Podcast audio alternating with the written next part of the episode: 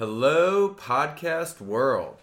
Welcome to Vicarious Living, a show about a couple Midwest dudes breaking down all the beauty that is teen drama TV.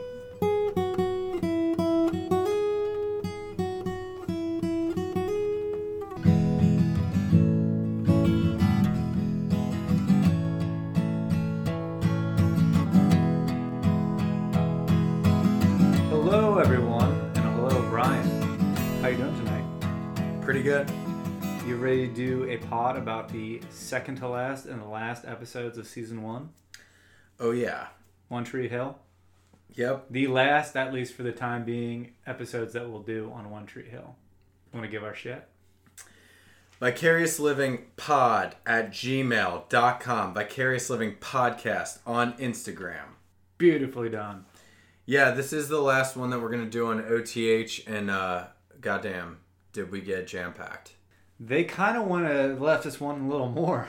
I did. They I jammed know. it all in. it's funny because I feel like our headspace has been like we've been ready. We've been ready for this to end. It's been like it's been a good run, but we're definitely like ready to move on. And then all of a sudden, these last two episodes hit, and it's like, oh fuck, maybe I'm not ready yeah. to move on.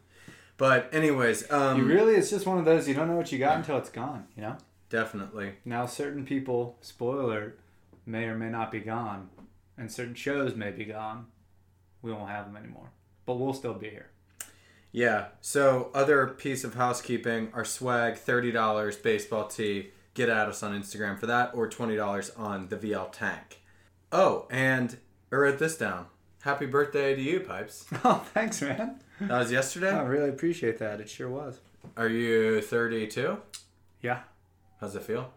Um, you know, just one more year closer to death. No Yeah. big deal. Yeah, it's it's funny now because birthdays are just such a zero. I would have been totally cool with just like letting it pass Yeah. this year. Did intern Whitney make you do stuff for your birthday? Intern Whitney took me out to dinner. It was lovely. Cool. Yeah, I love the intern. She's always looking out for both of us. Like whenever it's my birthday, she's always taking me out for dinner too. Like she's Right. always doing her job as an intern. So I love Absolutely. her. Um, okay, we have a lot to get into. This is our last OTH. We want to do it right. We got so much fucking content. I have about 72 pages worth of notes. So let's just dive right in. Episode 21, second to last episode. The Leaving Song. Starts out Lucas and Nathan bonding over Dan hate, 6 a.m. workouts for the playoffs. How do you feel about them bonding? I like it. Yeah, It's been uh, it's been a slow build, but I feel like them starting off as enemies has made the friendship like something I've been craving this whole time. And Oh, yeah. now to see them happening, it kind of warms my heart every time I see it. I'm gonna save that till the end of this pod because I'm gonna do some thoughts at the end that are like my overarching things that I really liked about this show. Right. But spoiler alert, the story of Nathan and Lucas and that long lost brotherhood is on my list of loves. It's uh, it just always works on me, and it's almost like the bigger of a dickhead one of the characters is in a show or a movie, the more I'm loving that bond when they finally do come together. Mm, yeah, I mean, the obvious comp is Luke from the OC, yeah, where like, him and Ryan and they and butted Seth. serious heads, and like he said stuff and did stuff that you're like, this guy is ir- like he's unredeemable. He's a fucking asshole. And then Yeah. when he comes back around to being cool, it just makes it that much better. Um, You know, another one I'm thinking about is uh, did you ever used to watch the Power Rangers? yeah. I was more of a Ninja Turtles guy, though. I If I'm being were. totally transparent, um, I thought uh, Power Rangers people were fucking losers. Well, I was I was a Power Rangers guy, and yeah, I can tell. I'm gonna just breeze right through that. The thing that that was cool is it was similar to that. It started out Tommy was the Green Ranger. I still watch the show, so I'm tracking. Yeah, Tommy was the Green Ranger. He was they made him a bad guy, and then when they turned him good into the White Ranger, Yeah. and then he like joined up with the other five, you know, teens. Mm-hmm. Dude, we should totally do the Power Ranger movie. it's a teen drama. um, okay, I'm just gonna put. I was just watching a trailer for it came out in like 1998 or something. Yeah, That- that sounds like in our wheelhouse. So, anyways, I'm gonna just put a uh, a clip in of the trailer for the original Power Rangers TV show, and just listen to this clip because this is how they're described.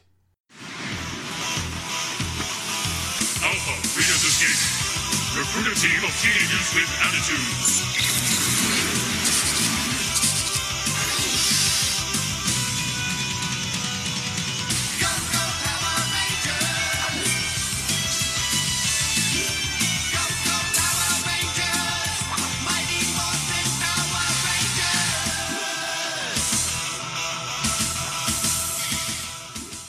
Alpha, we're in trouble. I need teenagers with attitude. and that's how they find the Power Rangers is they literally just go to the local high school and they just find like kids with attitude. But I was always confused. Yeah, we're all over that. Let's do it. Why? But why? Why was it like the kids with the attitude also had like really sweet karate skills? Um, you know, maybe you could feel like you could mold that just that raw energy into karate skills. You want a fun fact about Power Rangers? Yeah. I was just listening to the How I Built This, and it was with the guy. He created that Saban Entertainment Group or whatever, and the Power Rangers were huge in like Japan. That TV show was massive. So this guy, he's like, "Oh, I want to bring that to the U.S. That would be huge in the U.S. And I can save a shit a shit ton of money because all of the uh, fight scenes and all of that I can just buy from the Japan show.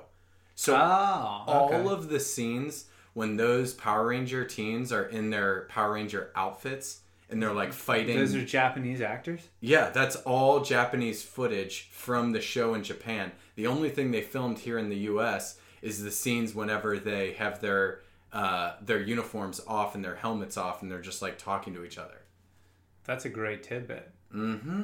Yeah, no. Actually, now that I think about it, it makes sense that that came from Japan because they're huge on like watching two really big monsters fight each other, right? Yeah, Like yeah. Godzilla versus Mothra or whoever, and that's pretty much all that show is, It's- right? They get they yeah. they form up. What do Into they a form Megazord. Into? into a Megazord. Yeah. And they battle some creature. It's Morphin time! Dragonzord!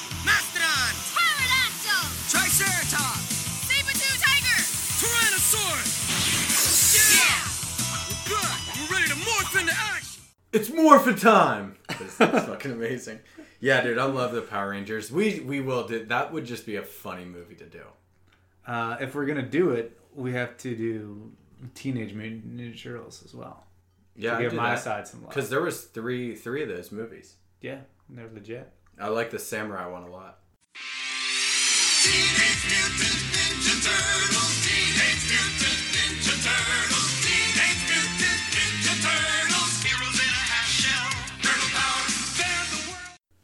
Okay, back to OTH while we're here. Um, another thing going on in the beginning of this is Peyton's webcam. Did you catch that scene at the beginning of episode 21 where she's buttoning her pants right in front of the webcam? no, I didn't. So there's that scene at the beginning of episode 21 where her dad walks in and she's like putting on her clothes in the morning, tying up her Chuck tees. And Oh, okay, I did because she makes a comment about it. and he says He's like, like, "Oh, the webcam's back," and she's like, "Oh, I forgot I was Yeah. there. I guess I was just changing in front." Yeah. Yeah. So are we to now assume that maybe what was happening before her dad walked in is that she's doing a little webcam show for the kids Yeah. early morning? She's a cam girl. But I'm saying like the naked kind. Yeah. Cuz Cam girl. Are we saying that now? It's nude site? Are we saying it's nude or is she just changing in front of it?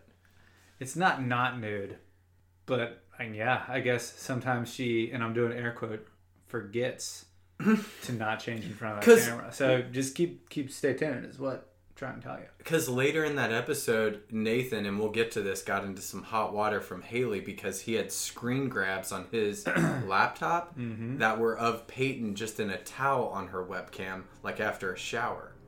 Yeah, and that was clearly she had just taken screenshots from her chain. I don't know. Yeah, she's probably getting naked from this thing. Either way, Pe- Peyton, turn the webcam off. Fuck. I- Peyton, just get rid of the webcam. It's a bad idea. yes.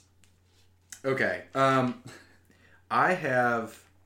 So, Whitey's gonna miss the playoff game. He's got an eye condition. Yeah. Why don't you lay that out? So Whitey has some like lingering eye thing that he said his doctor's worried about and needs to get taken care of. So he's missing the first playoff game to have surgery. I didn't follow towards the end of this. Was he saying that it was something more serious when the doctors got in there? Um, like later on in it, when he's in the hospital room, they don't really say what it is. He's basically just like, yeah, the doctors think it's more serious. Like it, it Cancer? I don't know if it's cancer or what, but he had some like some eye thing that he needed emergency surgery on. So it's like they couldn't wait till after the season, so he has to do it during the week of their first playoff game. But it seemed like when he was in there, there was some shit going on. That's what I'm thinking. Season two, which we won't see, Yeah. it's probably something that that is lingering, I and he's I, dealing with some health issues. I wouldn't ever, you know, plan on giving an MVP, but I, for the first time, at the end of this, I there was one scene with Whitey where he got a little emotional in the hospital bed, where I was like, "Oh my god!" For the first time, Whitey actually showed me a pulse. And I think it's just because he it just he plays better in a hospital bed because he's just so old and decrepit looking that like he looks weird anywhere else besides in the hospital, and you're like, oh shit, this is kind of heart wrenching. Is this the last time I'm gonna see Whitey? yeah, But no, like that, so I think that's where like that's his wheelhouse acting wise. So we either need to cripple Whitey forever or just give him some like lingering disease like AIDS or cancer, but maybe it's like it doesn't kill him right away, so it keeps him in the hospital. Kind of like that uh what's that book by uh that Mitch guy? Mitch Albom, Yeah. uh, like was it the That Tuesdays with Morrie? Yeah. Yeah, Well, yeah, make him I think it's Tuesdays with Morrie. You turn him into that guy. Tuesdays with Whitey.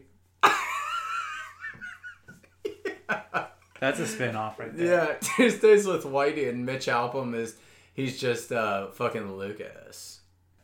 Um the the only thing I wanted to tell, I wanted to quote um he's like before he goes in and has that surgery, he's like yelling at the boys in practice like Let's go, you you idiots! Like, uh, go, come on, Come on, boys. come on, boys! Like, no pussies in the playoffs, kind of thing. And then he, at the end of their practice, he goes like, "Y'all are disgusting me. No, get out of here. Hit the showers." And um, it just reminded me of that Steve story from high school with Rasso and Jim. Did you ever hear that? Yeah, it's the best. I'll just tell a quick version of it. One of the funniest things I've ever seen in my, my life is we used to have this coach at our high school who was in the whitey category, like close to 90 years old, had been around for like probably 40 years, and just probably needed to retire a while prior. And uh, he was also just the gym teacher because what else? Or the you know what else is he going to teach? Basically, a living legend slash mascot for the last Yeah. ten years of his career. That I is a say. good way to put it. A living legend slash mascot because while he has had a lot of years of success, he hasn't really been that good of a coach in probably 10 years, but everyone knows him. And he's just like trying to, he, he's got to have a job, so he's a gym teacher. And there was this kid in our class, it was hilarious. He was like fucking around in class, like not doing the stupid war ball game or whatever, which is kind of like dodgeball sort of game. And Steve just started stealing the ball from his own teammates and trapping members on his own team just because he didn't care. So Rasso tells him like, "That's it, get out of here, hit the shower, Steve." So then he doubles back after Jim to go yell at Steve in the locker room, thinking Steve would just be like out of the showers, but he wasn't. So I just remember him going in there and Steve, who's like 15 years old. By the way, let me tag on to the story. After gym class, nobody took showers. No. because it's in the middle of the day and you No gotta one. get to your next class.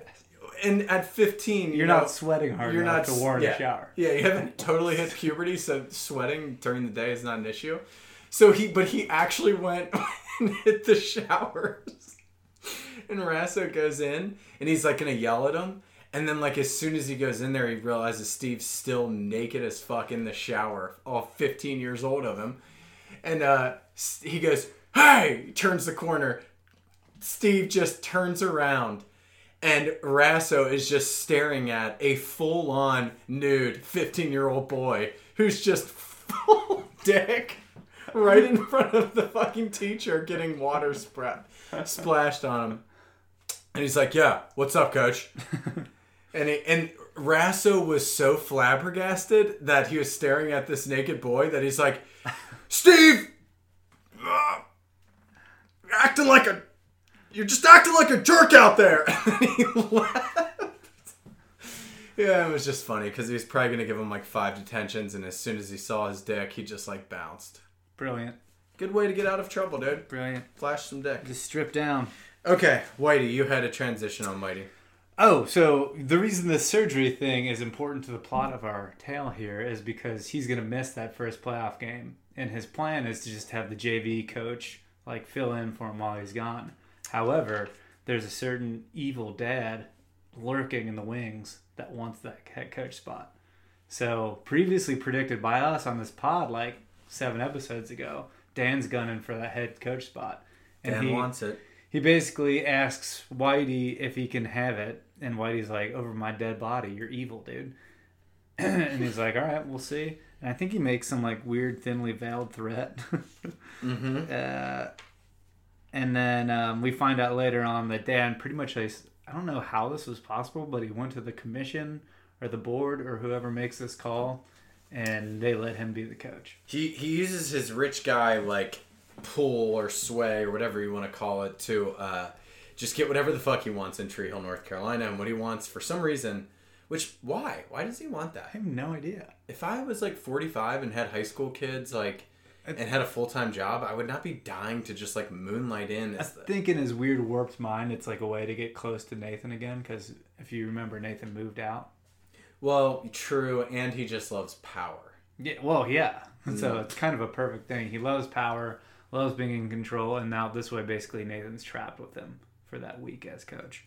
Can I use this Dan story to transition into Dan slash Karen? Sure. Because I'd like to also utilize this moment for an early MCITW. Wow. Yeah. I want to hit it early. Okay. Um, I want to play a clip of Karen telling Lucas what really went on with Dan back in the day when Lucas was born. Here it is. After you were born, Dan asked to be in your life. You told me that he never showed up, that he didn't want anything to do with us. He didn't show up at first, but when he moved back to town with Deb, he, he told me that he'd like to help raise you. And he asked for joint custody. I said no. It is. This one is literally impossible for me to suss out because I know. her defense is that Dan had one little sliver of like, "Hey, I'm gonna do the right thing here," and she, in her mind, knew he was a monster, and she's like, "This is just a nightmare. I just need him out of this baby's life." A good comp would be, um, what's her name? Vicky Valancourt comes around to Jake Jagelski, and she's like, "Hey, I want to be in this baby's life," and Jake's like, "No, you psychopath, get out of here." Basically, Yeah, Karen is Jake. That is a good comp. Damn it. So it's like if one day Jenny, Jake's baby, grows up and she's like, "Wait, my mom tried to She- get back in my yeah. life." He's like, "Yeah, I uh, Yeah, when Jenny grows I grows didn't up, let it happen. You're welcome." when Jenny grows up to be Jenny Snow, because this entire town is ostracizing her because she's a bastard, except That's what they do. on the other foot. Yeah.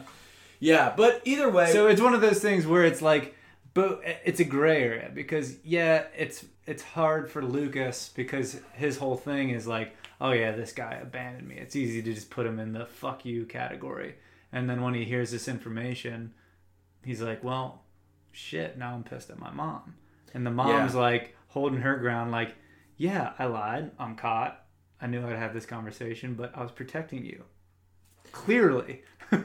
so Well- it was it's just weird for me, A, that Dan throws this information in Lucas's face, and then B, that Lucas is like, actually, maybe he isn't that bad of a guy. Do I want him? Do I want him? Do I want this dad? I'm I'm gonna still take that gray area and give it to her oh. because fuck Karen. So even though all your points are sound, and I had the same internal struggle in my head where I was like, yeah, I could see that, and your your Vicky Valancourt point was also very good. I agree with all that, but you know what? Any gray area with Karen, and I'm just gonna default to still blaming her because I do not like her. So It's like in baseball, a tie goes to the runner.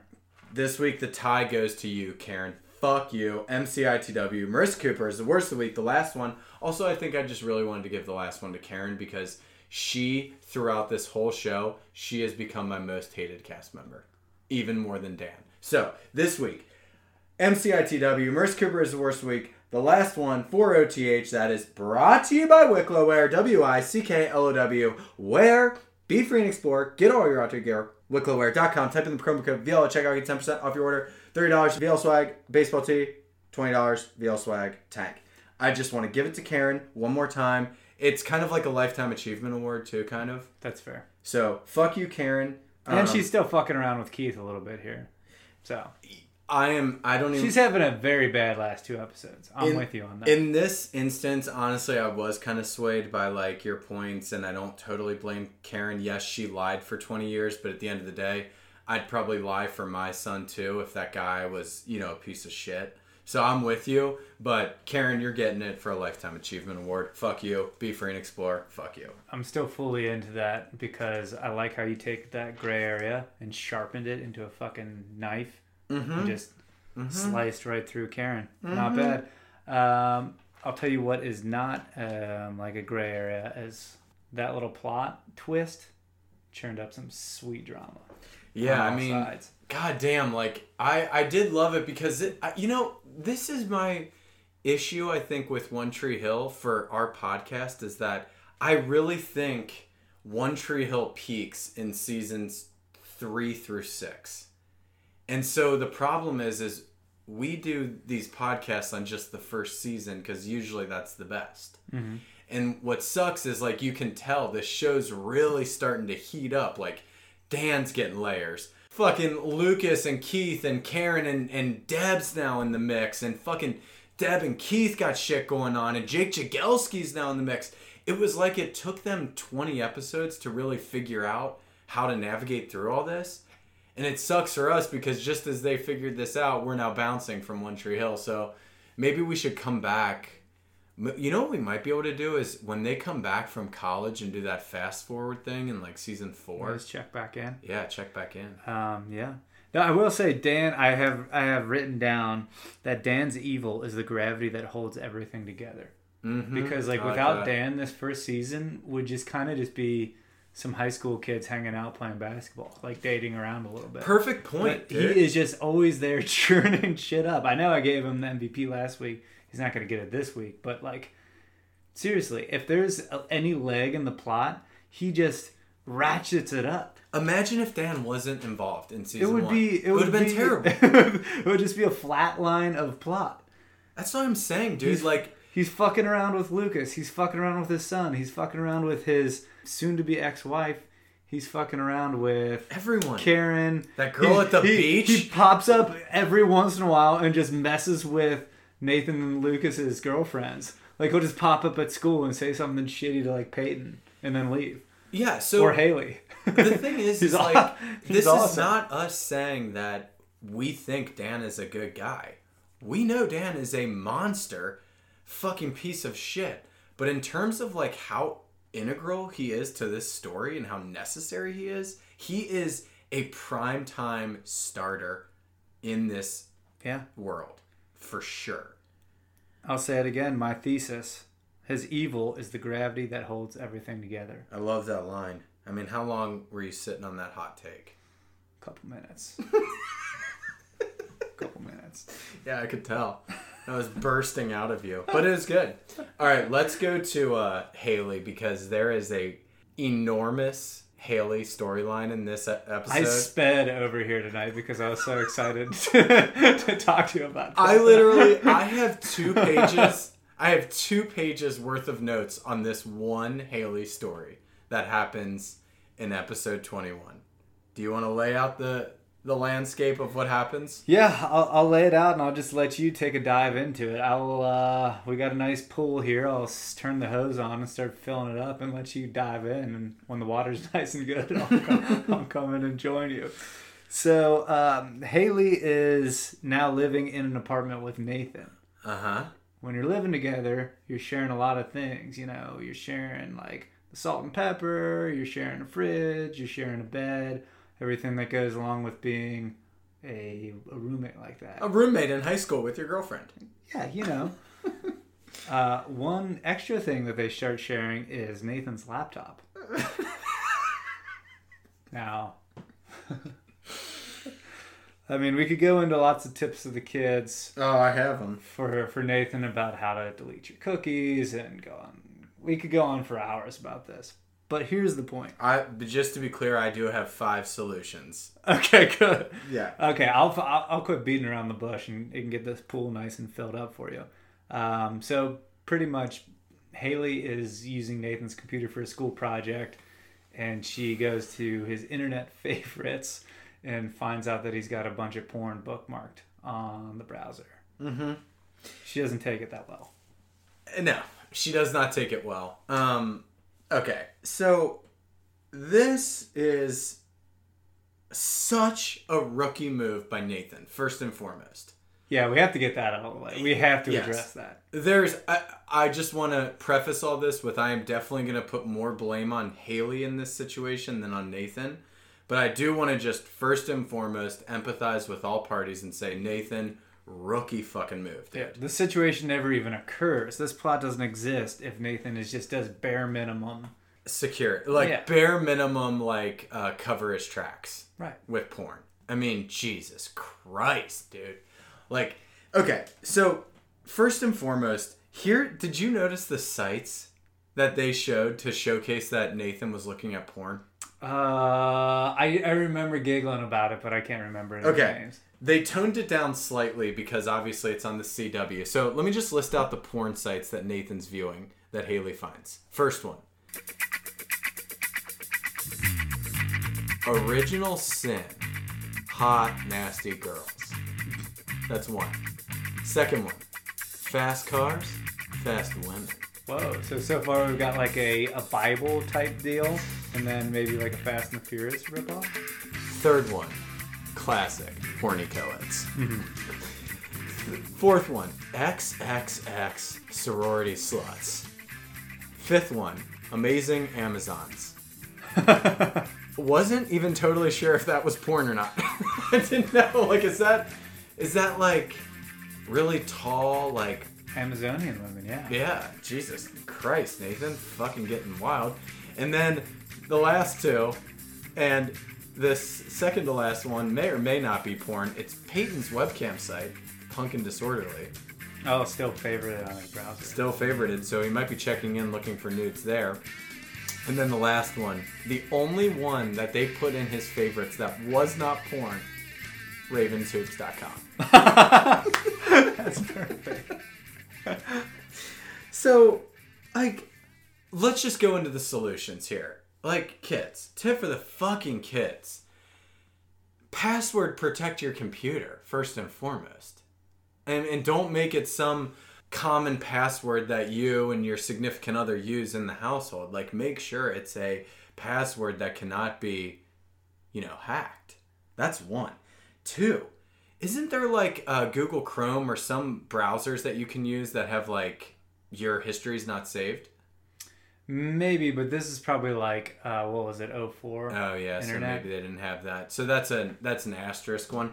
Three, uh, delete your cookies in your history if you're sharing a computer. That's rule one. They, I think they teach you that in like sex ed in like sixth grade. Yeah, they, They teach you how to do that. Yeah, they teach you how. And then four and five. Four, utilize secret folders. I mean, you can get real creative, like hide all your shit in like different secret folders and all that stuff if you're saving things. And then five, don't let your girlfriend get on your fucking laptop if you have a shit ton of porn on it, Nathan, you idiot. I mean, fucking rookie move. Okay, now let's, that's all the Nathan stuff out of the way. Let's play a clip of how Haley reacts to this. It's hard enough for me that I have to compete with the girls at school that just give it away. Now I've got to be a porn star? Haley, look, you're overreacting. No, I really don't think that I am. This hurts me, Nathan. Why? Haley, these girls aren't real, and plus, I'm a guy. Guys, look at this stuff. Well, don't be a guy, Nathan. Be a man. You know, I'm not a prude, and I think you know that. But the thought that this is what I'm going to be compared to. So that's what this is? You're worried I'm gonna compare you to them when Yes, we. I'm afraid. I, that's part of it. Nathan, it's hard enough for me to even think about being naked in front of you. And the thought that this is the standard I'm going to be held to. Forget it. Haley, Haley, take it down a notch. Lady, relax. I uh, Relax. I love it because, well, full credit to Nathan in this scene. This definitely drives a lot of the plot for the next two episodes between them. But there is not a single moment, especially in this first scene, where he does anything close to like backing down or apologizing. Full credit. which I found pretty hilarious. I've always done that in my life. I've always done that. Like if, especially with It wasn't like, like, uh, oh my god, I'm so sorry. No, that was a mistake. It wasn't happening. He was just like, uh, and then he was like, no, he was just like, Haley, uh, like all guys do this. Like relax, because she kept saying stuff, and you see it in that clip. She's saying like. How could I ever compare to these porn stars? What, these like big fake like plastic bimbos with like big boobs and like that's not me, Nathan. If that's what you want, then you're barking up the wrong tree. That's where I'm like, Haley, relax. That's not yes, dudes look at porn and stuff. That has nothing to do with you. It's a fantasy. She Calm down. she even goes to um, all the other cast members who basically give her a version of the same thing. Like she goes to Peyton. Peyton basically is just like, yeah, ch- chill out. Relax. She's getting she's getting no sympathy from anybody in the entire cast. She goes to Lucas, and Lucas almost he takes Nathan's side in a way where he's like, yeah, he's trying really hard not to pressure you into sex, and he's going through a lot right now. So like, this is his outlet. that drove me insane. When Lucas was saying that, it's like, oh, Lucas, on your high horse, you don't look at porn. Lucas, you don't look at porn. Like, and, Yeah, that would I would say Lucas. Well, small bit of credit for him not being like, wow, what an asshole. I know. I was getting if he did That's that. a betrayal. Haley, that's a betrayal. He didn't do that, but like the obvious move is just be like, we're like sixteen year old guys. I'm sorry if it's. We think about sex every thirty seconds. so, was that the number? Yeah. So, seconds? th- th- if honestly, I was just thinking, like, damn, Nathan's got an in with Lucas now. I mean, why wouldn't Lucas be a real bro and like go to Haley as like Haley's number one best friend on behalf of Nathan and like be in her ear like Haley, calm down. You know, just it, Nathan loves you. He's literally doing all of his actions are indicating that he is massively in love with you. So relax. well, it would have been a sweet comeback. All guys do this, or all, all boys do this, or whatever he says. And she's like, I'm asking you not to be a guy, be a man. Like she said that line. And it, one of his response was like, well, if you wanted to be a, me to be a man, then I would have to like get a bunch of playboys and like, you know, jack off in the bathroom with one foot up on the toilet, I wish you would have been like, why like an don't- old man. Why don't you be a woman and have sex with me? Whoa. No, I'm just saying Well, saying. that's his whole. He's trying not to pressure. I know, but like he should. That would ruin his whole thing. Why can she? He's a good guy now. Why can she say to him, "I don't want you to be a guy. I want you to be a man," but he can't say, "I don't want you to be a girl. I want you to be a woman." Why is it? Why can it not work that way too? I don't know. Double standard. Fuck that. Okay, let's go to also. I will now give some defense for Haley because eventually she finds pictures of his ex on the computer mm-hmm. of Peyton in the towel on the webcam. Then I go on Haley's side. If you're finding pictures of his ex and he's like using that and stuff, now I totally get her saying, okay, I can accept it if it's like fake fantasy porn and all this stuff, but if it's pictures of your ex, now I'm in lockstep with you on this one. Yeah. Yeah. For on, on that point, they should have just skipped the the porn thing and just did straight. They should have just done the pictures of Peyton. I don't. I don't know how this. Cause Yeah, they they're didn't- because they're trying to, to squeeze the um, her being a virgin thing as hard as they can. So I think this porn thing was like an avenue for that. But the more juicy storyline was the pictures of Peyton on the computer because that's He said, in Nathan's defense, he did say that he had those on there months ago and he just know. forgot I, to delete I them. mean, if I'm her, I'm checking the modified date on those files. Oh, yeah. seeing last opened. yeah. I'm checking last open date too. Yeah, I, I think uh, But it's, it's literally back to your point of protecting it better with whatever you said, secret folders or something. It was literally Oh, in a God, folder and it just said Peyton underscore image one, Peyton underscore image two. Like he's sitting there like organizing all of his pictures of Peyton in alphabetical. order. Peyton nude photo one, Peyton nude photo two. yeah, like Jesus Christ. Peyton towel shot underscore 09 dot 09 dot 2018 Yeah, dot. I, I will say that last thing we'll cap this off is it just reminded me of uh, when my when I was telling you that story and I'll just put tell it on the pod is when that Cincinnati Bell IT guy came over to my house. Please, please tell us. he, he came over and he like my internet was down and I called like the IT Cincinnati Bell service to come out and and figure out you know what's going on with these MPB M, MBPs dude like why are they slow man and when he's like just fixing the internet he goes like hey I need to jump on your computer I need to go to like our Cincinnati Bell web- website type in my password and like get you all hooked up Do you?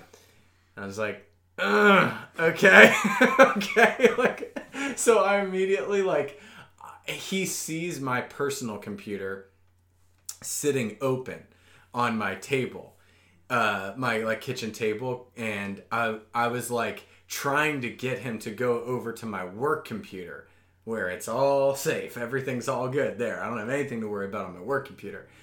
And he sees the open personal computer and he just goes right for that. He's like, I'm like, oh no, it's cool. I got my work computer here in my bag. Like, I'll get it out. I'll boot it up real quick, man. No worries. And he's like, no, just go on this one right here. It'll be real quick. I, The hell you will! I was like, no, no, no, no, no, no, no. And the the fucking the nerve of this guy, dude. He just goes immediately for it. And so then he's he's in my web browser and he's typing in like since whatever he's typing in and the first letter he typed it brought up like a history of like a porn site I'm gonna be. I'm gonna jump in here. That's not on him. He could have typed. That's not a coincidence. He typed any letter. ty- yeah. A through Z. He could have typed Q. and uh, he types a letter and like the history pops up in your google browser and i was looking at him just staring at him sweating bullets just staring him down like i may have to kill this guy i may have to go up and get my samurai swords and kill this guy and then and then he's like typing and he types like two or three more letters and then cincinnati bell or whatever came up and i was looking at him the whole time and he was looking down at the keys he never looked up He's a pro. He's a pro.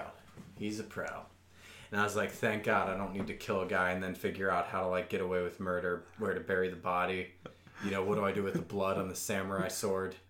You know. As soon as he suggests it, you're like, "Oh, actually, um, I changed my mind. I think I'm gonna go with uh, I'm gonna go dial up. yeah, I'm gonna go with uh, up.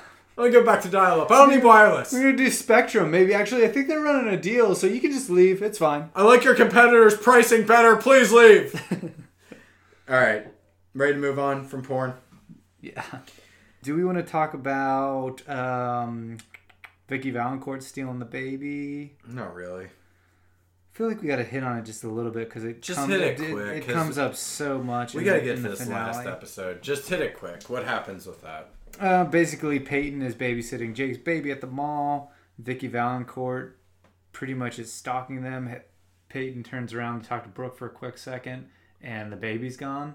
And it just turns out that Vicky Valancourt snatched it from the stroller and Yeah. is now just running around the mall with her kid. point is the the point that we'll probably come back to is that Nikki, aka Vicky Valancourt, is not suited to be a mom. So Jake is looking at options to get the fuck out of here because he thinks if he stays, the courts are gonna make are gonna give her some custody because she's the mom, and we can't have that. So that story will come back in the last episode. Yeah. The reason I just wanted to bring it up is because as cool as Jake is throughout this whole thing, he's almost too chill. I would say. He gets really mad at Peyton over this whole thing. It's tough for As us. if like Peyton was just left the baby at the food court and was like in Forever 21 or whatever. it wasn't on Peyton. It was not Peyton at all. I think he eventually came around to this, but I remember just being annoyed with him in the moment. Yeah, because it's like I mean, it's tough for us to say though because it, we don't have kids, so it's like if if your kid gets stolen, it's probably one of those. Yes, I know it's Nikki's fault, but you're my friend and you're standing in front of me, so who else am I going to yell at? Yeah, but I guess I'm um, I'm gonna you just talked me. I'm gonna double back on my point. Like if you have a babysitter and regardless of the circumstances, if your kid gets stolen under that babysitter's watch, Yeah. you're allowed to be a little pissed at him. But the reason I wanted to bring this up mainly is because when Nikki comes back when they're still at the mall with the baby, um, she said, "Oh." She's talking to the cops and like, where, where were you? And she's like, oh, we were just walking around. I took her on the carousel. Imagine that. Oh yeah, carousel where she was conceived and a bunch of high school jizz has been on that carousel, courtesy of me. Cop. She loves that carousel. Yeah. You know what? Let's go. Let, while we're on this, let's go to the um. I let's go to a song because this is a song that is playing when uh, Jake Jagelski, who we were just talking about, he decides, I gotta get out of here. Time to leave town. Fuck Nikki. I can't let her get custody. This song starts playing.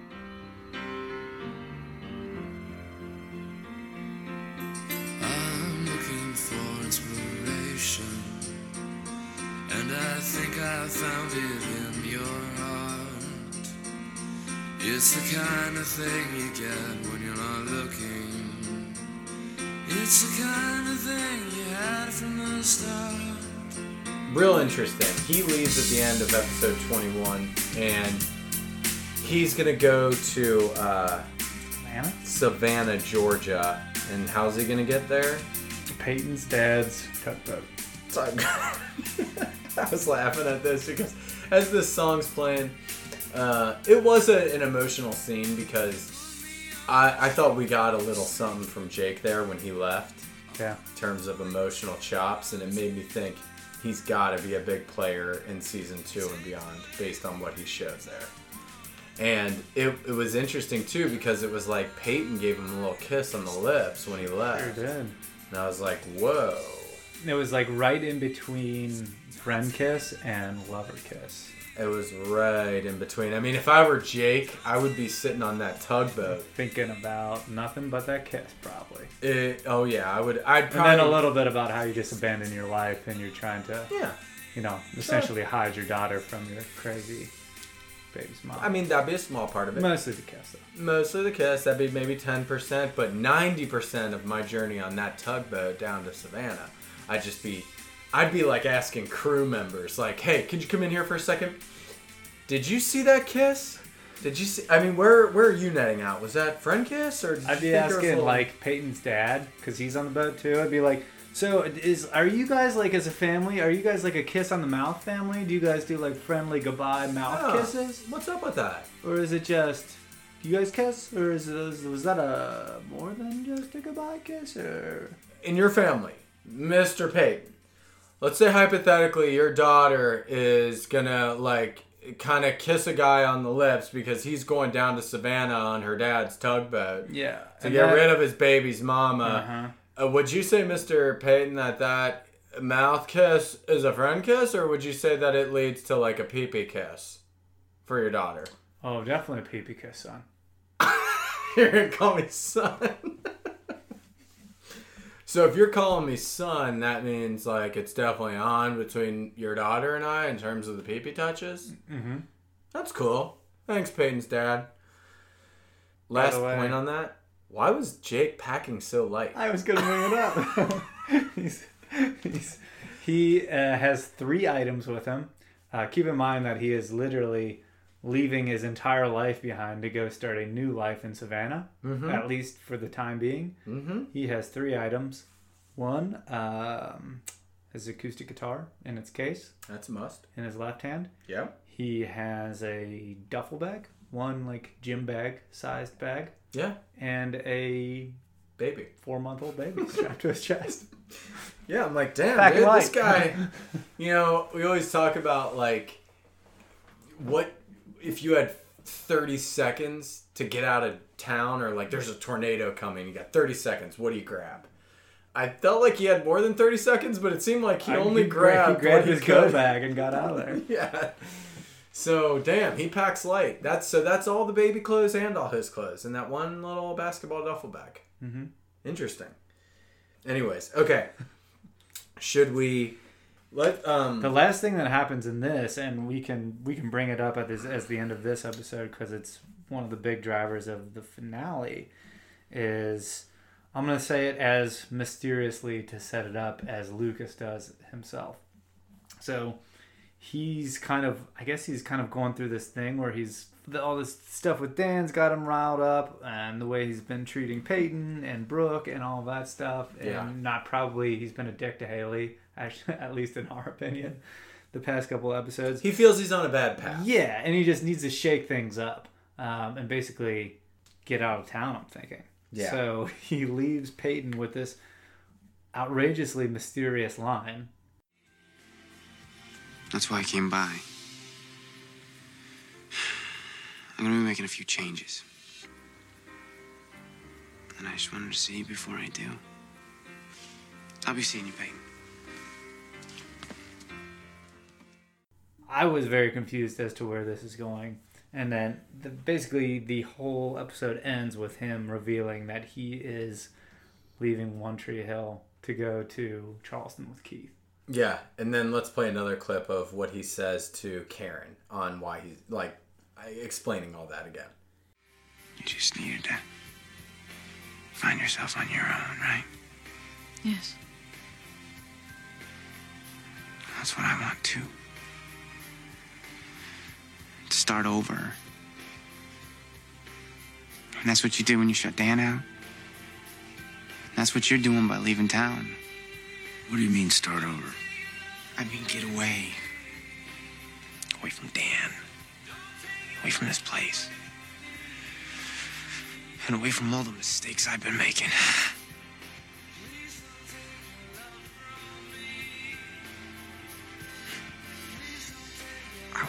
With Keith. Mom. I want to leave Tree Hill.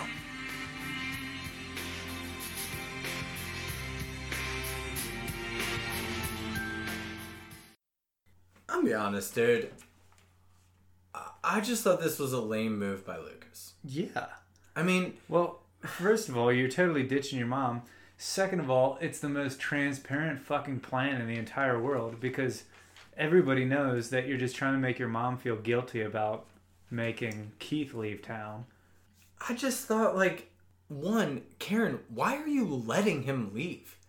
If you tr- ever tried to leave at like 16 years old, your mom would just be like, "Uh, no. You're So- not, you're not gonna leave. You're grounded, idiot. Go to your bedroom and don't actually leave your bedroom because now you're grounded for being a dumbass. Like, where's the discipline in Tree Hill, North Carolina? Like, Dan Scott's the only one offering discipline in this fucking town. Well, just the lo- the logistics to be worked out. He's leaving in the middle of the school year.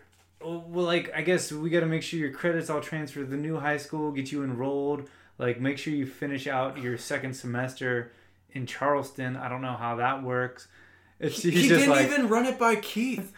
like he he's literally just told everyone he's gonna go leave with Keith because oh awesome. The one role model dude role model I have in my life is fucking Keith and guess what he does? He quits everything. So that's what I'm gonna do. I'm just gonna quit like Keith. I'm gonna take it from him and quit Tree Hill because I've been on a bad path.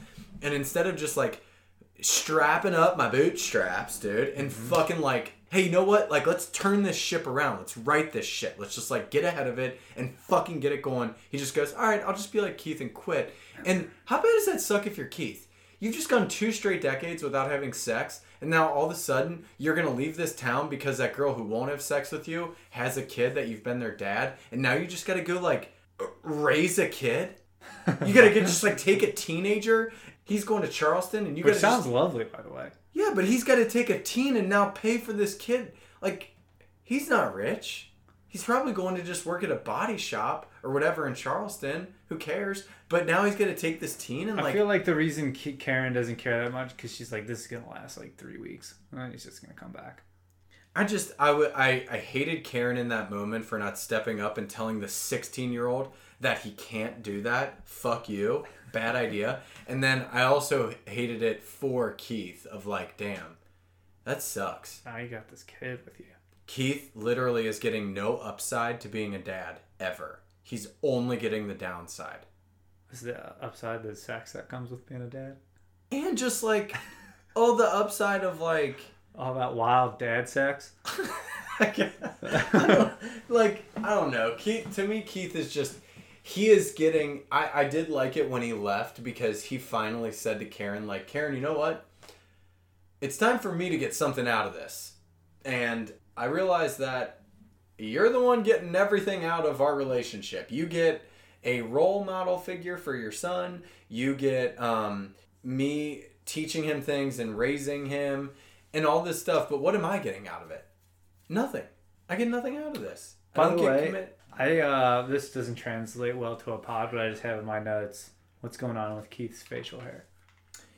Oh, there was. Did you notice that? Yeah, it really seemed like to me that they took a little filming break between these final two episodes because Lucas also had like a haircut and yeah, Keith had like some facial hair situation. It seemed like they took a little break. Keith's But looking weird. He's looking weird. It's like what is that? It's like a half goatee. He's got like a must like mustache, but it's all stubble. Keep in mind, but there's a mustache, and then like some chin action going on here. Yeah, it's not connected, so it's not a goatee. Yeah, it looks like a guy who's hit rock bottom. All right, we ready to get in the last episode? Let's do it. Dude, this episode 22, the games that play us. I thought this was pretty interesting. This uh, did this this. was like basically flashback episode. I called it montage episode, but yeah, because it, it- it's like a flashback montage episode Yeah, where the whole episode is filmed at the playoff basketball game that Dan is coaching. But then the entire time they keep flashbacking to like the days leading up to the game that we just didn't see. pretty sweet device. I liked it. I liked it a lot. I was, however, finding myself like just getting into the rhythm of the game, and then they would flash back, and I was like, "Fuck!" I was just I want to watch this game play out. I did too, but I think that's like what they were. I kind of liked that they, they. It made you. It built the suspense of the game because they kept like teasing it, and that it made you like wanting more. So I felt like it was strategic. The very top of this episode. Do you remember this? Do you remember what's happening? Dan's coaching. No, Lucas is rambling about birds. Oh, you remember that? should I play that? Yeah. Just so everyone listening Uh-huh. can throw up in their mouth a little bit. You should. Here it is. Some people believe that ravens guide travelers to their destinations. Others believe that the sight of a solitary raven is considered good luck, while a group of ravens predicts trouble ahead. And a raven met before battle promises victory. I, I, I, zo- I zoned out when that was playing.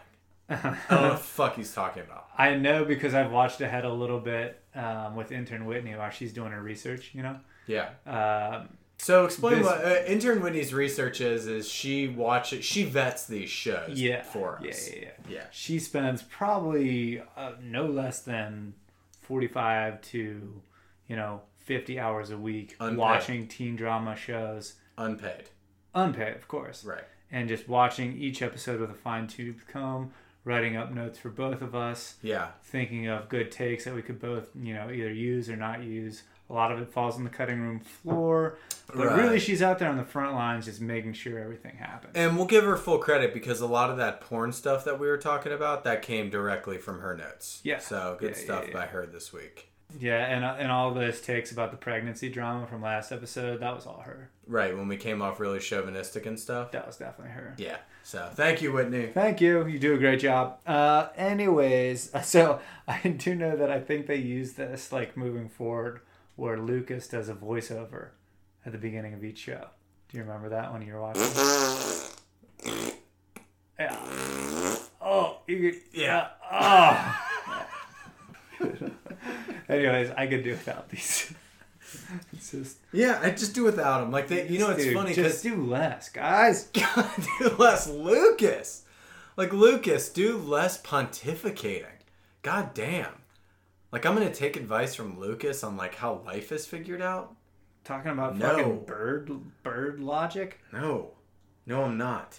So it starts out, and uh, Dan's coaching the game, and he, he it's it's amazing. Like Dan's mode of motivation is the most hilarious thing I've ever seen. Dan, like leading up to this, has just been like he's running them ragged in practice. He's like having them do suicides and like run with like weights and stuff. Like he is as hardcore of a basketball coach as you thought he'd be. yeah, he lives up to full expectations. His his basic his plan is just to break them down mentally right before their first playoff game So and physically. It was interesting though because when they their first, uh, as we said, this is a flashback episode, so we can probably go into uh, some of these flashbacks. They show Dan, he's coaching, and then they flash back to him telling Karen when she's signing the divorce papers, another fuck you to her. This clip. Well, since we're frolicking down memory lane, let's take a stroll back to the campus the night you told me you were pregnant. You know, I came to you that night to tell you I'd made a decision. I was leaving school at the end of the semester. Because of your fictional knee injury. No. No, Deb, that's just what I told you. I was leaving because there was a girl I left behind. A girl who was carrying my child. And a girl that I loved very much. Karen. Such a fuck you to Deb as she's as he's getting her to sign those divorce papers. Like Dan really twists the knife. Oh yeah. Again, interesting though. I like the gray area of we thought Dan was this piece of shit this whole time, and then it turns out, mm, he did he did a little something though. He wasn't completely out of control. As half-assed as it might have been, he did offer to help raise Lucas, and Karen told him to fuck off. So he threw it out there as like is it what's the what's the term for a non-vite when you throw out like you're gonna do a favor for someone with no intention of doing it yeah, maybe just to try to get some little bit of that credit So maybe we should just ex- we should hypothetical role play it for the kids. How that probably went. Do you want to be Dan or you want to be Karen? um i'll be karen Okay. So I'm Dan. I come back. I'm like, hey, Karen, what's up? Would you just have a kid? My Hey, kid? yeah no i i did how how's college been yeah i had the kid about four weeks ago here it is Oh, that's cool. Yeah, I don't really want to ask too many questions about the kid. Real quick about me and college. Yeah, it's been great. No, it's been Yeah. great. Like I've been uh, a lot of ladies up there. having there. a good time oh, Oh, i'm sure the the frat parties, and then obviously you know I'm in the basketball team, so like there's a lot of ladies, and Right. it's pretty wild, Karen. It'd be yeah. I mean, damn, you're missing out. You're missing out big time. Hold on sir let me check the baby monitor real- quick i think that he might be uh asleep away from his neck Oh yeah, oh yeah, I forgot about that. So Yeah, it just I mean just to remind you, it, it's your baby. right. So Uh, so I was thinking, I did drive all the way back here. I mean, just for my summer break and stuff. But now that I'm here, um, I mean, is there anything I can do? Like, what what can I do to help out? Like, I don't is, know. You think you did enough, you know? I got pregnant and, and then had that baby. I mean, should I like? I don't know. I could maybe maybe like I could money or my parents could float or I don't know. Like, even though it's it's a big hassle to me, I mean, maybe I could like do a little. Yeah, I mean some money wouldn't hurt. You know, I'm uh, sitting here trying to get my cafe off the ground. Single mom. Oh yeah, that'll definitely baby. work out. Yeah. Fart noise. uh, yeah. Anyways, like I better get back to school. But are you sure? Like, hey, you sure I can't do anything else? No, I mean if you, I, it's, I'm assuming you don't want to be in his life. Oh no, I do. But You- you oh, know, you do? No, well, here's the thing. Like, there's Yeah. just like so much pressure, and like, cause I'm playing basketball, and like, Right, right. there's so- this new girl I'm dating, and all that. I mean, but you get it, obviously, cause you're like, here's the deal, Karen. You're the coolest girl I know. and like Oh, I, yeah, I, I love it, Karen. With you, the coolest thing about you is you've been able to do this kudos to you because you're a better person than me and like Oh, thanks. I, I just I have all the respect in the world Uh huh. for someone like you, Karen. Yeah, thanks. Oh, Thank you're you. crushing Really it. appreciate you saying It would be the worst if I came in and got involved because it would be like I would be fucking up what you have going Oh, on. Oh, you could get involved though. If you wanted to, you could get involved. I lo- and, and you know this is what I love about you is you're even saying things like that, and that's what's great. It's like even with all this shit going on, you still look out for me, Mhm. and that's why I think you're the greatest. Yeah. keep so doing just what to be doing. clear, you no involvement at all from you, just nothing. Ah, Again, I just I don't want to fuck up what you have going on, and I have so much respect for you that I don't want to come in here and disrespect what you've built. Right. You promised not it. to tell this baby like 17 years later that you wanted to be a part of his life. Oh, I promise. Okay.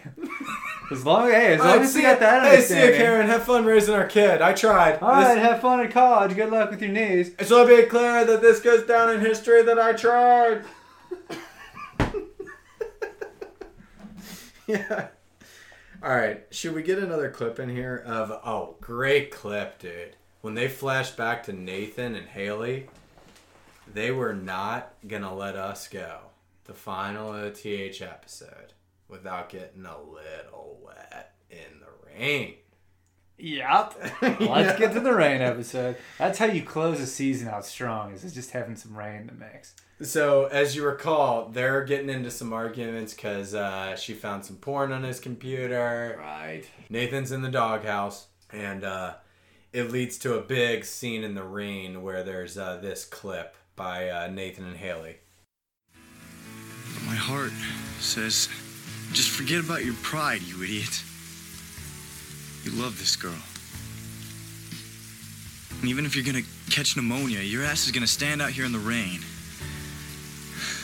Till you convince her to forgive you. Just come on, Hales. Just meet me halfway here. Why should I? Because I'm sorry. Because I love you. Because you're looking really hot standing out here in the rain, and I'm thinking I have to kiss you. Well, if you have to.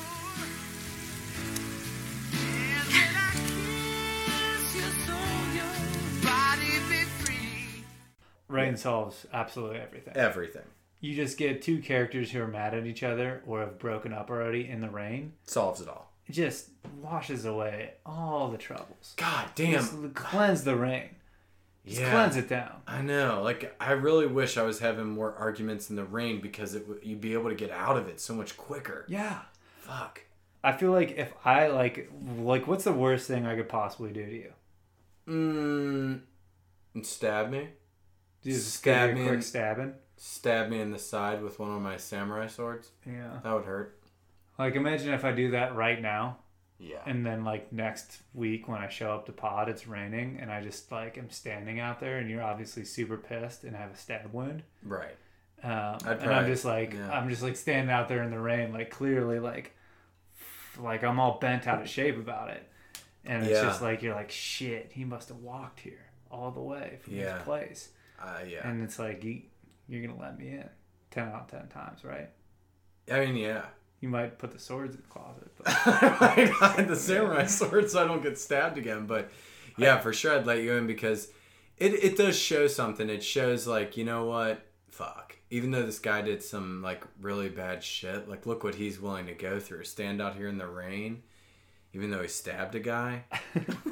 I do love the scene so much because it's Nathan starts talking in in the third person using like he's like, "Yeah, my brain's telling me this one thing, but my heart's telling me, "Hey, Nathan, this is what you really think." So he like starts like expressing his feelings to Haley in the third person as if he is his own heart talking to himself. I loved it. I loved it. and can I just say this? Now that I'm like fully in the Nathan camp, I want them to work it out, and I know they will work it out, but I just look at it like it's one of those annoying arguments where you're like, look, you guys both love each other. This is a stupid fucking argument. Just get over it. Like, yes, Nathan watched porn and he wants to have sex with you. if that's the worst thing in the world, then guess what? You guys are to be fucking fine.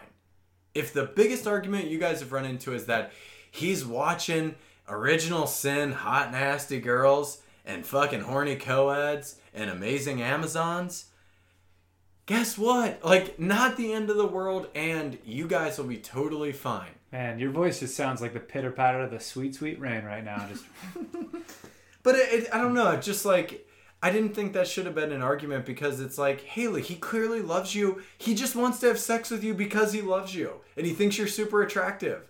So he wants to see you naked and have sex. Like, give him a break. Like, fuck. Why does he have to go through all this? yeah, what are you gonna do? What are you gonna do? I mean, we we're not a girl, so I'm sure girls are listening to this. Like, you guys don't understand. Should we talk about what Brooke's doing when they flash to her? Yeah, she's up to some shit. I just wrote down Brooke is playing a ruthless long game with Vicky Valancourt. I have written down revenge is a dish best served cold. Mm-hmm.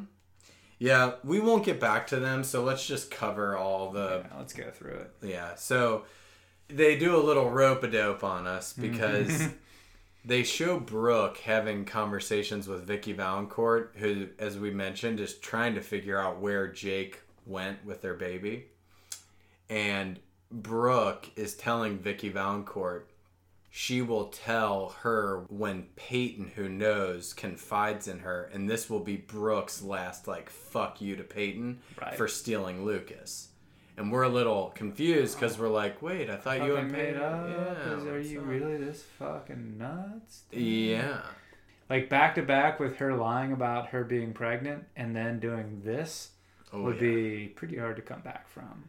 But we'll spoil it and say at the end of this, we get a great rope a dope scene where she's telling Vicky Valancourt, she's like, okay, Peyton finally told me where they're going. I'll write it down on a piece of paper. Writes it down. Vicky V immediately goes, thanks, bitch. This is essentially the only reason I was friends with you, Brooke, was to get this inside detail on Jake J. See ya. And then Peyton comes into the picture, and we're thinking as viewers, damn, Brooke, like fucking you're ruining this relationship with Peyton now. And then what happens? They were in on it together the whole time. Uh huh. They just wanted to send her on a goose chase. They sent her to Seattle. That's what Brooke wrote down on the piece of paper to Vicky V. And then she says to Peyton, she's like, I'm sure Nikki is going to enjoy a nice cross country drive out west looking for Jenny and Jake. It was great. It was nothing great. brings two people together like mutual hate. Yeah. Love it. Okay. Let's go to Dan Let's now. just jump into Dan because Yeah. the rest of my stuff is about him. So Dan, at halftime of this game, turns into the coach from Varsity Blues. You remember that scene where the guy is hurt in Varsity Blues and he like hurt his knee, Yeah. and the coach is just like, "Tape it up, let's go, get back out there, I don't care." And uh, Lucas like hurts his shoulder, and the trainer's like at halftime, he's like, "Dan, man." I- he can't play, dude. Like I, I just he's his shoulders fucked up. Like he can't physically play. And He's Dan, like, we should probably take him to get X-rays like right now. let's play a clip of Dan master negotiating this. By the way, Yeah, that was sweet. Coach, we should get him x-rayed. I think he's done for the night. Whoa, whoa, whoa. Are you sure? Well, I can't be sure without the x-ray. But if you were my kid, I wouldn't risk it. And considering the rehab, there's... Hey, how you doing? Uh, it just feels a little weird. What'd the doc say? You said he'd be fine. But if you want to sit out, I can't make you play. But your teammates are counting on you. I'll be fine. Good man. Kid says he wants to play, Doc. But I'll tell you what, as soon as the game's over, we'll get him an x ray, okay? you can tell Dan's a used car salesman because he literally he's going back and forth. He like goes up to Lucas and he's like, "Hey, you're not a pussy, are you, son?" Lucas is like, "No." It's like, "All so you good?" He's like, "Yeah." And then he goes back to the trainer and he's like, "Hey, Lucas is telling me he like really wants to play and he's totally good to go. So why don't you fuck right off?" He did say though, like uh, immediately after this game, he said, "I'll definitely get an X-ray coach. Right Let me after play. the game, for sure. Let me play." Sure. Dan is uh, Dan's out of control. Yeah, he's out of control. Like before the game, they do like they're like, all right, in the huddle, they're like, all right, let's win this one for Whitey. The boys do, and he goes, hey, forget the old man. It's like, our coach who's in the hospital. What is your fucking deal, you weirdo? Can we though give a surprisingly cool quote that Whitey gave? Uh, yeah, absolutely. Again, shocked that Whitey had a pulse in this episode, but when he was laying in the hospital bed, he had this cool line that was just like, "Hey, coach, what do we do?" My, you know, Nathan's like, "Hey, my dad's like coaching. What if he like gives us some bad advice and stuff, and like he won't let Lucas take the final shot?" And he's like, "Nathan, you have to take it." And then Whitey has this cool line where he's like, "Clip." You Take your shots. No regrets. Fuck yeah. Um, No and a sharp contrast to the now current coach who's in the locker room saying things like, "Hey, while your head's up your ass, take a whiff at how you're playing."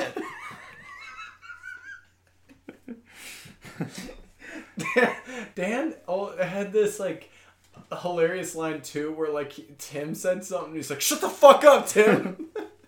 Dan, Dan's like inspiration is so shitty, and again, like, yeah, so crazy that it took 22 episodes to like for Whitey to come in and like actually resonate with us, where he's making lines like, "Hey boys, take your shots, no regrets."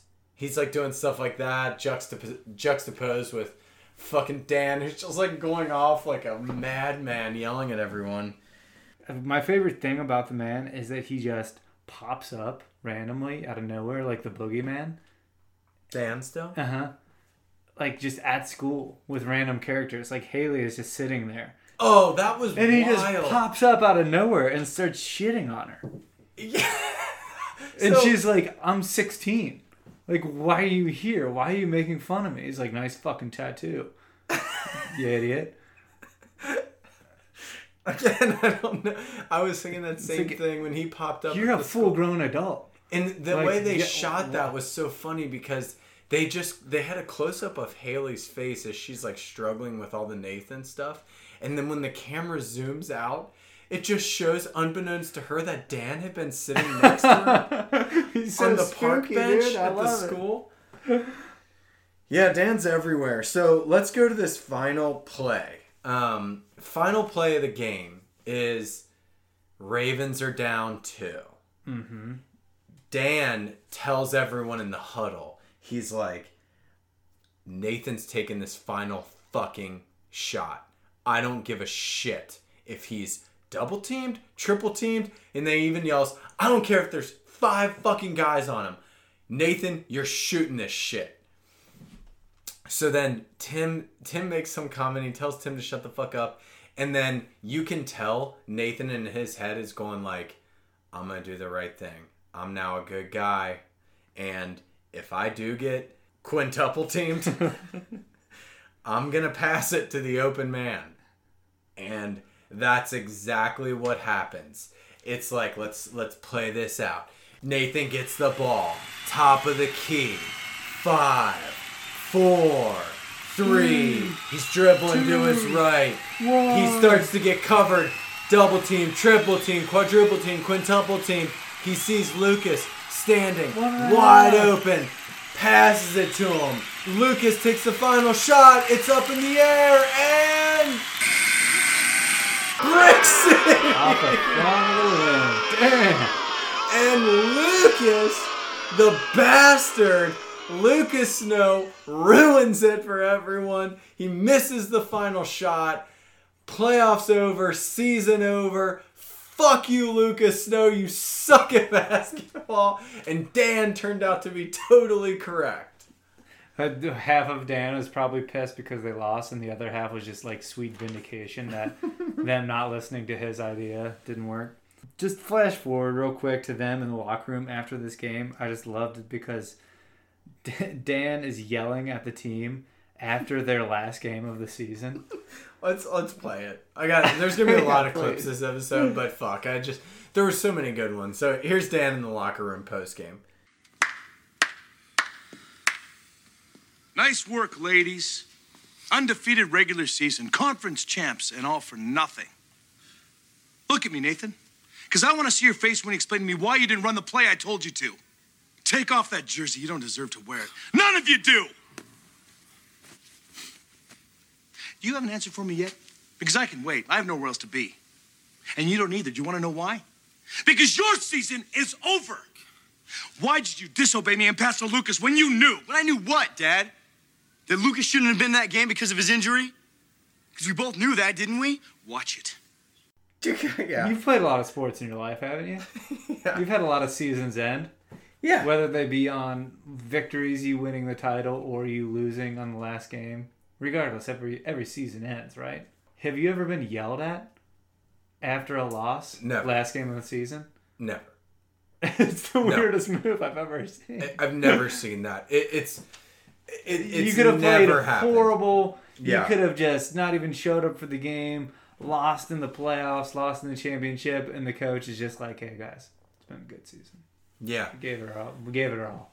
It, it never happens because at the end of the day, these coaches are human beings. Yeah. So like everybody's sad. dude. Everyone's sad. You're looking around the locker room and the entire team who you've just coached and you've been through all these wars and battles with with each other. They're dejected. Their heads are down. They're beating themselves up over it. I mean, you see Lucas in the corner after he just shit the whole season away because he's unclutch as fuck. He's down.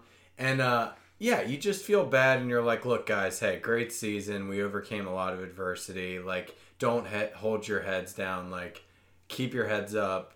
We'll get them next year, kind of thing. But yeah, Dan just goes completely the other way. I did love uh, Nathan's move, though. Yeah, stands up to him. Stands up to him so hard. He pulls a Lucas Snow move, rips the Scott name off the fucking back of his jersey, throws it at his dad's feet, and he's like, "You know what, Dad? I don't give a fuck that we lost this game and we missed that shot because you know what? At least I didn't quit, bitch. Like you, Dad. Yeah. Like I didn't fucking quit on my team, Dad. I did the right thing. I gutted it out. The chips are stacked against us. I hung in there and we lost as like brothers. Fuck you, Dad. And it was pretty cool. And then he gave Lucas a brother rock. Yeah, sweet brother rock. I feel like their connection is forged in steel right now. Yeah. Brothers. I'm so glad that we did have that one Instagram post of them rocking because I don't think I've ever seen Lucas and Nathan hug or or like give a cool guy handshake to each other. They've exclusively just rocked each other. Until this episode, very final scene, they hug. Oh, they did? Mm-hmm. When they're on the river. Oh yeah, you know what? I did write that clip down. Nice hug. But no, to your point, they are uh, weird about touching each other. Just cool guy brother rocks. Cool brother rocks. Okay. Talk about Keith. He, uh, I think he. It starts off. He goes to like talk to Karen or something, kind of lay it all out there on the line one more time. Mhm. He's kind of looking desperate. Yeah, desperate. And then after that scene, he pretty much just like unannounced shows up at Deb's house. And he's just like she's Yeah. she's sitting there by the fireplace burning a bunch of random stuff. He's like, Hey, I always told you I'd I'd come help you burn Dan's stuff. And then they fuck. you got in that quick. Deb and Keith totally have sex. Yeah. I wrote down Keith fucks Deb. Exclamation point. Yeah, they Yeah. totally just bone right there in the living room floor. I mean, kudos to Keith because goddamn, he hasn't had sex in 20 years. He's Yeah. due. Sure is. God, he's got a lot of pent up love making to get out. you know, like goddamn. And then we might as well just say uh, Dan walks in after Oh. the game and catches him. Classic. Classic. What was that we were calling it? Uh, situational irony or whatever? That wasn't situational irony. That was they totally did have sex and got caught. That was just Can you imagine how like taboo that sex must have been for Keith? it's probably pretty wild. All the hate that he has built up for his brother and his brother is like fucked over this girl he cares about so much, and he even raised the kid of this girl he cares about so much. Been in the friend zone for twenty years, and Dan like is the only one that ever sex with her, and then like Keith with a massive fuck you to Dan goes and has sex with his wife Mhm. in front of a fire. Yep. Oh, massive taboo fuck you by Keith. Um, it was interesting to me though what happens after this scene because Keith went to apologize to Dan at the beach house where Dan is staying. And Dan's like saying like fuck you Keith. I can't believe you had sex with Deb, my wife. And then Dan is so pissed that he just decides that he needs to punch out a car windshield. Yeah. And for some reason, he punches his own car windshield out. Strange move. Why? I mean, Why not punch Keith's car windshield out? I don't know. He probably can get that fixed at cost. You know, he owns a car dealership.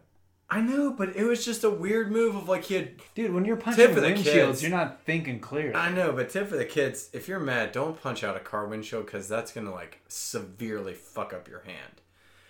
Scream into a pillow, kids. Don't punch anything. Yeah, but It'll hurt yourself. But if you are gonna punch that car windshield out, kids, ill advised. At least punch someone else's windshield out. Don't punch your own car windshield out. I was wondering, like, Dan is a fucking monster to people that just he has n- no reason to be mad at. Imagine actually doing something where he has a reason to hate you. Yeah. It's like next level, probably. He's going to Yeah. be evil season two to Keith. Uh huh. Well, we won't say the level of evil that Dan goes to on Keith eventually, but let's just say it's for any kids out there that have seen One Tree Hill all the way through. What Dan eventually does do to Keith is He shoots him, kills him dead. Dude, you just you just you spoiled it. I was trying not to spoil it. Come on, dude. Last episode, lay it all on the line here. Nothing to lose. All right, fuck it. Yeah, He kills eventu- him. Eventually, Dan does kill Keith. He shoots him. Yeah. I don't know if we should keep that in. We'll see. That's up to you in the editing I'll bay. have to make a game time move. Okay, um, I got two more things, and then we'll round out One Tree Hill. First one is a quick hitter.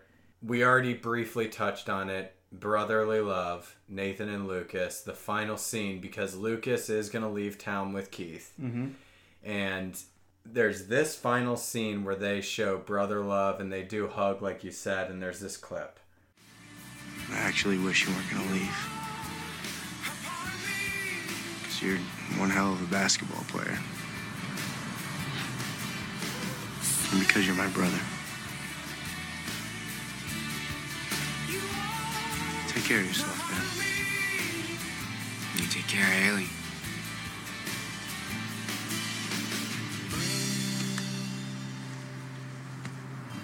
I miss you too, little brother. That's just good stuff. Love it. Yeah. It warms the heart, like you said, and this is what I was talking about at the very beginning of this podcast. This is just a great story. Hmm. this show had the most unreal storylines and setup of a show of any of the teen dramas that we've seen. Is that fair? Yeah, I like it. It's not the best acting. It's horrendous writing.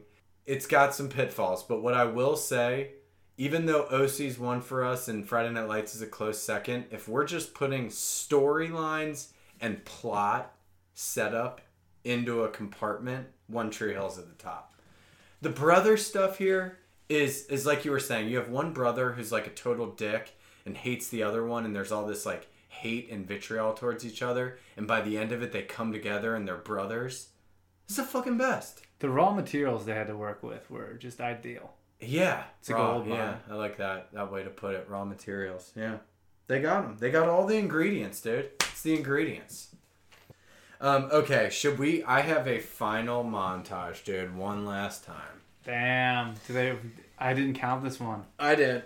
It's Karen finally explaining to us where the one before Tree Hill comes from. And it leads to the subsequent song. Here it is. In your life, you're going to go to some great places and you're going to do some wonderful things. But no matter where you go or who you become, this place will always be with you. There is only one tree hill, and it's your home.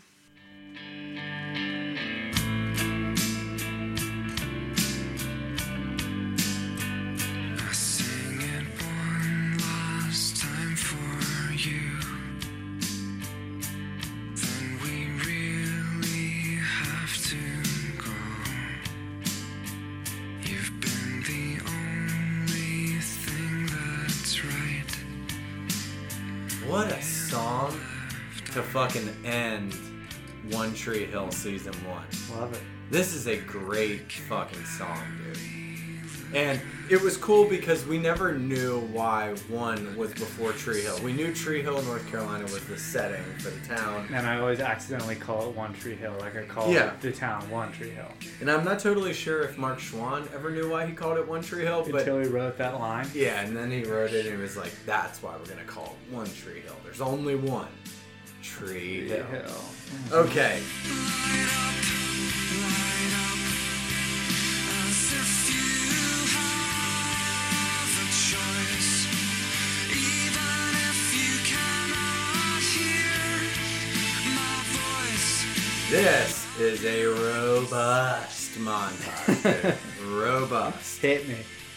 Okay, so we have a heptagon slash octagon montage. That's seven and eight scenes to close out episode 22, One Tree Hill Season 1. First one, Keith packing up all the shit again. He's leaving I town. feel like he's packed up his shit and left like six times at this point. Yeah, that's one. Two, Brooke and Peyton are friends again, obviously. They got through all that Vicky Valancourt stuff. They're sleeping together now, sleeping over in the same bed. And then it leads to the third one, which I'm going to come back to this, but in my list, I'll just say it. Lucas leaves a note entitled Brooke slash Peyton on their front door at their house that they're sleeping over at. Doesn't even write two notes. Just writes one. We'll get back to that. The fourth one, Dan heart attack. Yeah, out of nowhere. Out of nowhere, Dan has a fucking heart attack. And just stop the music. I just got to play a quick line of what Dan says. Talk about badass lines. As his potential last line. oh my god. So there's this clip of His Dan's potential dying words. Yeah. Dan's having a fucking heart attack. Deb walks in, sees him laying there on the ground, che- uh, clutching at his chest, and then he just says this to her. Dan? Can you hear me?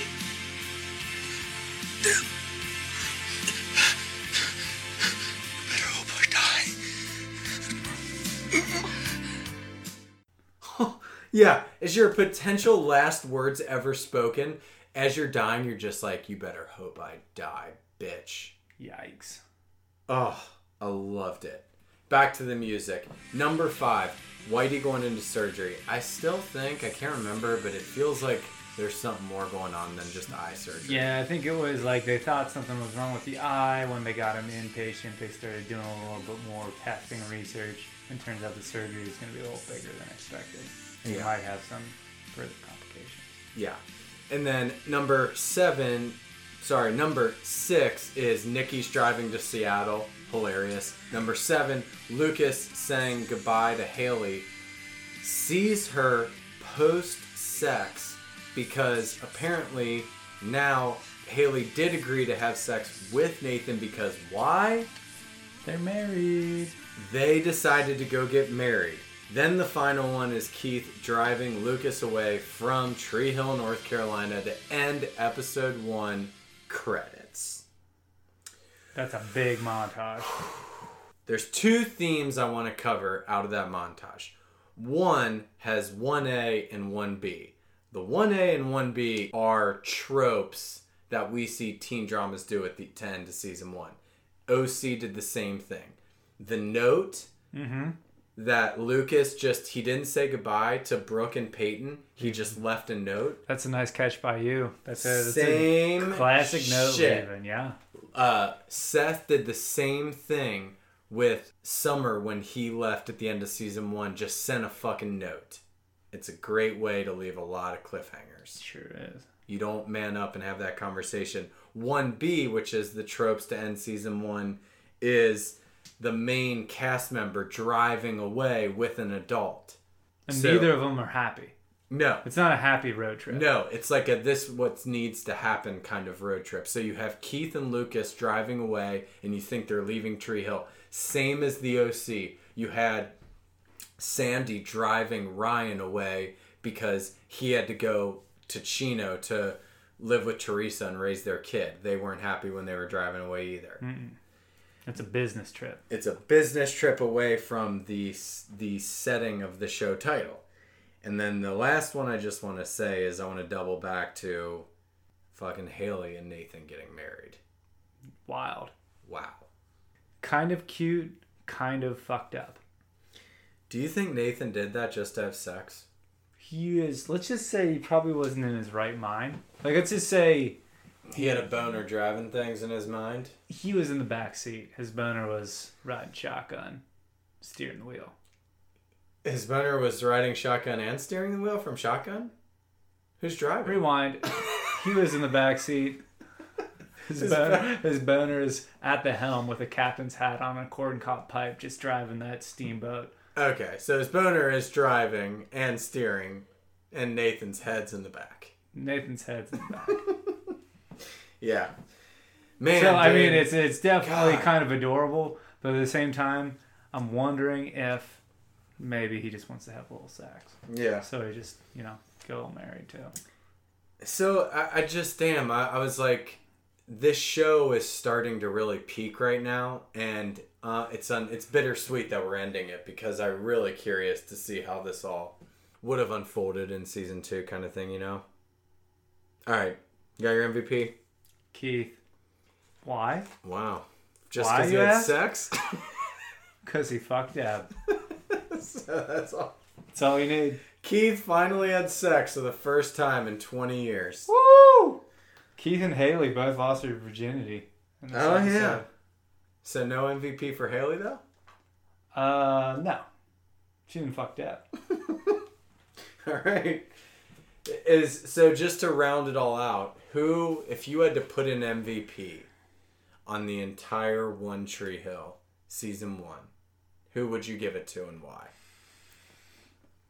Nathan, Really? the most dynamic character, I think.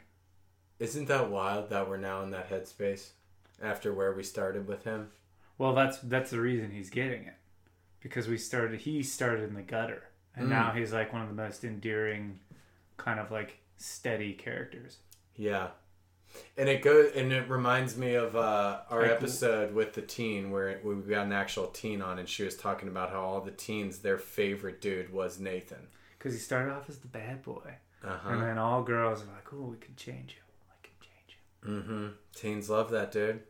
It's- apparently, so do these two podcasters sitting here in this podcast studio. So that does it for One Tree Hill. Good job by you. Great season. I feel like we gave that our all. We gave really it, did. We gave it 110%. Kids, hope you enjoyed it. We're probably going to get into some movies. Take a little movie hiatus to get a little palate cleanser after One Tree Hill. But you know what we need to do? We need to end this right with a little Gavin. DeGraw. DeGraw me. Gavin DeGraw. He's playing. And you know what he's probably hoping? He's probably hoping. Did- Wait, does he want the kids to stay up late? I don't think so, Pipes. I don't think he wants those kids to stay up late. I think he wants the kids to tuck on in. Sleep tight, kids. Have a really good night's sleep.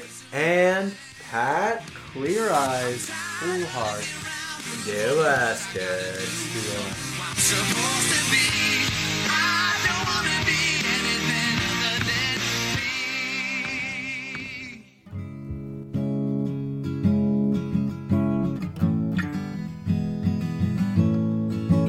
You can follow us on Instagram at Vicarious Living Podcast and listen to all of our episodes on iTunes, Stitcher, or SoundCloud. You know you found us when you see a picture of Pat and I sitting on a couple rocks overlooking the vast landscape that is Laguna Beach. Stephen's there, just not pictured. Steven and LC, both there, just not pictured.